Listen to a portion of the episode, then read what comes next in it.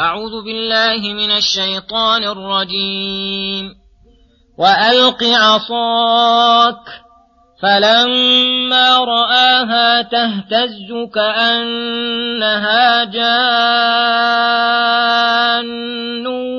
ولا مدبرا ولم يعقب. ولا مدبرا ولم يعقب يا موسى لا تخف إني لا يخاف لدي المرسلون إلا من ظلم ثم بدل حسنا بعد سوء فإني غفور رحيم وأدخل يدك في جيبك تخرج بيضاء من غير سوء في تسع آيات إلى فرعون وقومه إنهم كانوا قوما فاسقين فلما جاءتهم آياتنا مبصرة قالوا هذا سحر مبين وجحدوا بها واستيقنتها أنفسهم ظلما وعلوا فانظر كيف كان عاقبة المفسدين ولقد آتينا داود وسليمان علما وقال الحمد لله الذي فضلنا على كثير من عباده المؤمنين وورث سليمان داود وقال يا أيها الناس علمنا منطق الطير وأوتينا من كل شيء إن هذا لهو الفضل المبين وحشر لسليمان جنوده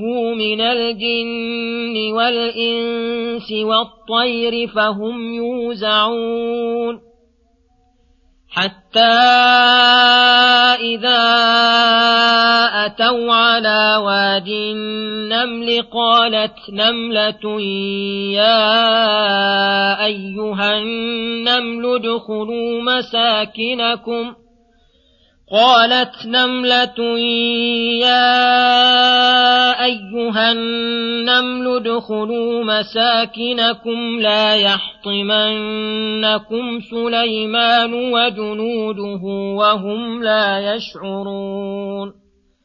فتبسم ضاحكا من قولها وقال رب أوزعني أن أشكر نعمتك وقال رب أوزعني أن أشكر نعمتك التي أنعمت علي وعلى والدي وأن أعمل صالحا ترضاه وأن أعمل صالحا ترضاه وأدخلني برحمتك في عبادك الصالحين بسم الله الرحمن الرحيم. السلام عليكم ورحمة الله وبركاته. يقول الله سبحانه وألق عصاك فلما رآها تهتز كأنها جان ولا مدبرا ولم يعقب الآيات. وألق عصاك فألقاها فلما رآها تهتز كأنها جان وهو ذكر الحيات سريع الحركة ولا مدبرا ولم يعقب ذعرا من الحية التي رأى على مقتضى الطبائع البشرية. فقال الله له يا موسى لا تخف وقال في الآية الأخرى أقبل ولا تخف إنك من الآمنين. إني لا يخاف لدي المرسلون لأن جميع المخاوف مندرجة في قضائه وقدره وتصريفه وأمره. فالذي اختصهم الله برسالته واصطفاهم لوحيه لا ينبغي لهم أن يخافوا غير الله خصوصا عند زيادة القرب منه والحظوة بتكريمه. إلا من ظلم إلا من ظلم إلا من ظلم ثم بدل حسنا بعد سوء. أي فهذا الذي هو محل الخوف والوحشة بسبب ما, بسبب ما أسدى من الظلم وما تقدم له من الجرم. وأما المرسلون فما لهم وللوحشة والخوف. ومع هذا من ظلم نفسه بمعاصي الله وتاب وأناب فبدل سيئاته حسنات ومعاصيه طاعات فإن الله غفور رحيم. فلا ييأس أحد من رحمته ومغفرته فإنه يغفر الذنوب جميعا. وهو أرحم بعباده من الوالدة بولدها. وأدخل يدك في جيبك تخرج بيضاء من غير سوء لا برص ولا نقص بل بياض يبهر الناظرين شعاعه. في تسع آيات إلى فرعون وقومه. أي هاتان الآيتان انقلاب العصا حية تسعى إخراج اليد من الجيب فيخرج فتخرج بيضاء في جملة تسع آيات تذهب بها وتدعو فرعون وقومه. إنهم كانوا قوما فاسقين فسقوا بشركهم وعتوهم وعلوهم على عباد الله واستكبارهم في الأرض بغير الحق. فذهب موسى عليه السلام إلى فرعون وملئه ودعاهم إلى الله تعالى وأراهم الآيات. فلما جاءتهم آياتنا مبصرة مضيئة تدل على الحق ويبصر بها كما تبصر الأبصار بالشمس قالوا هذا سحر مبين. لم يكفهم مجرد القول بأنه سحر بل قالوا مبين ظاهر لكل أحد وهذا من أعجب العجائب. الآيات المبصرات والأنوار الساطعات تجعل من بين من بين خزعبلات وأظهر السحر. هل هذا إلا من أعظم المكابرة وأوقح السفسطة وجحدوا بها؟ أي كفروا بآيات الله جاحدين لها واستيقنتها أنفسهم. أي ليس جحدهم جحدهم ليس جحدهم مستندا إلى الشك والريب.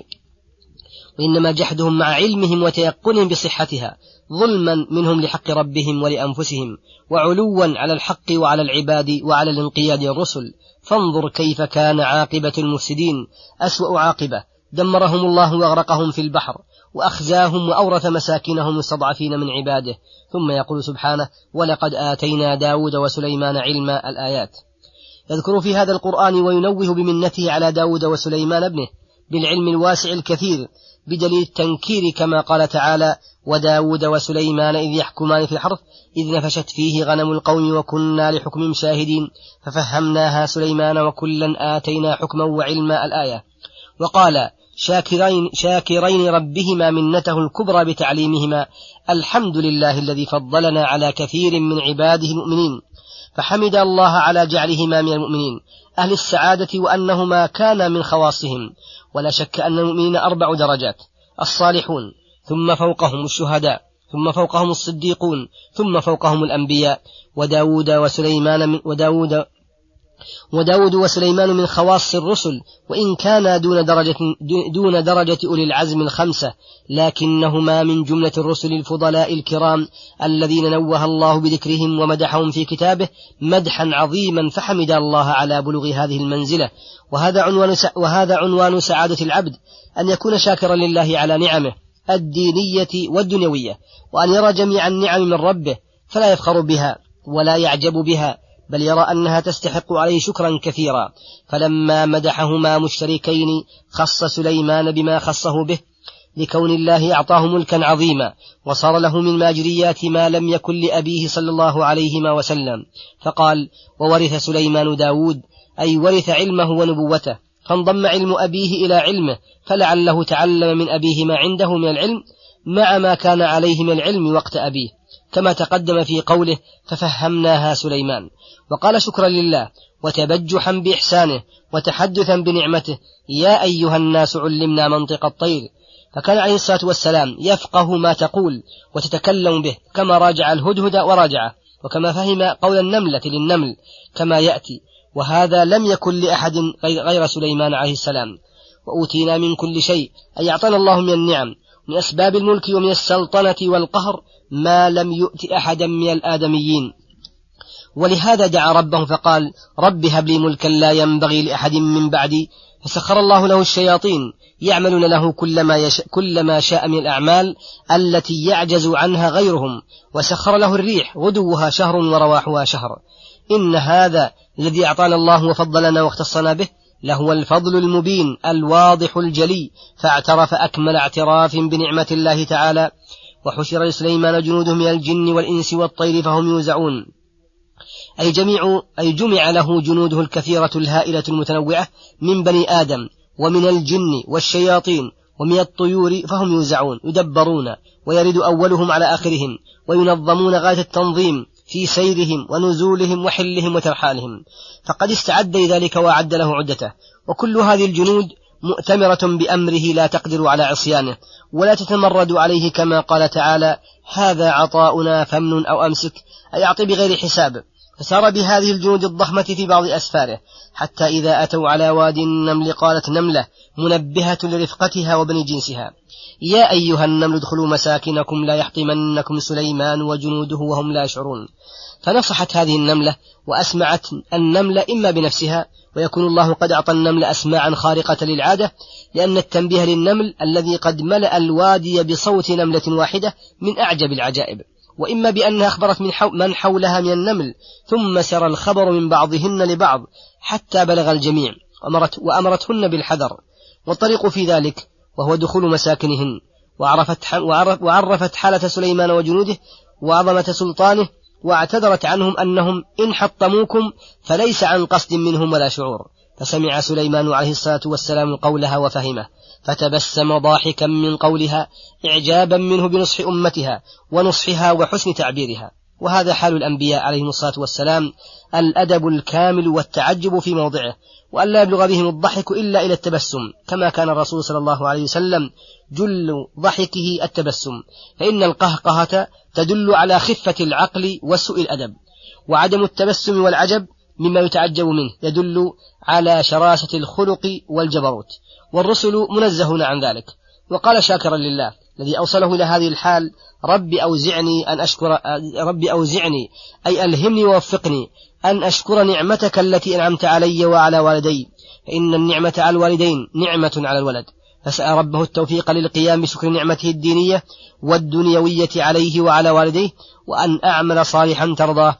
أي ووفقني أن أعمل صالحا ترضاه لكونه موافقا لأمرك مخلصا فيه سالما من المفسدات والمنقصات.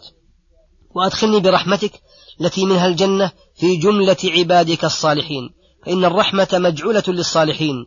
على اختلاف درجاتهم ومنازلهم.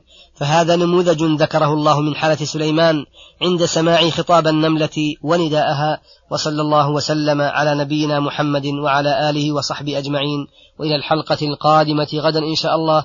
والسلام عليكم ورحمة الله وبركاته.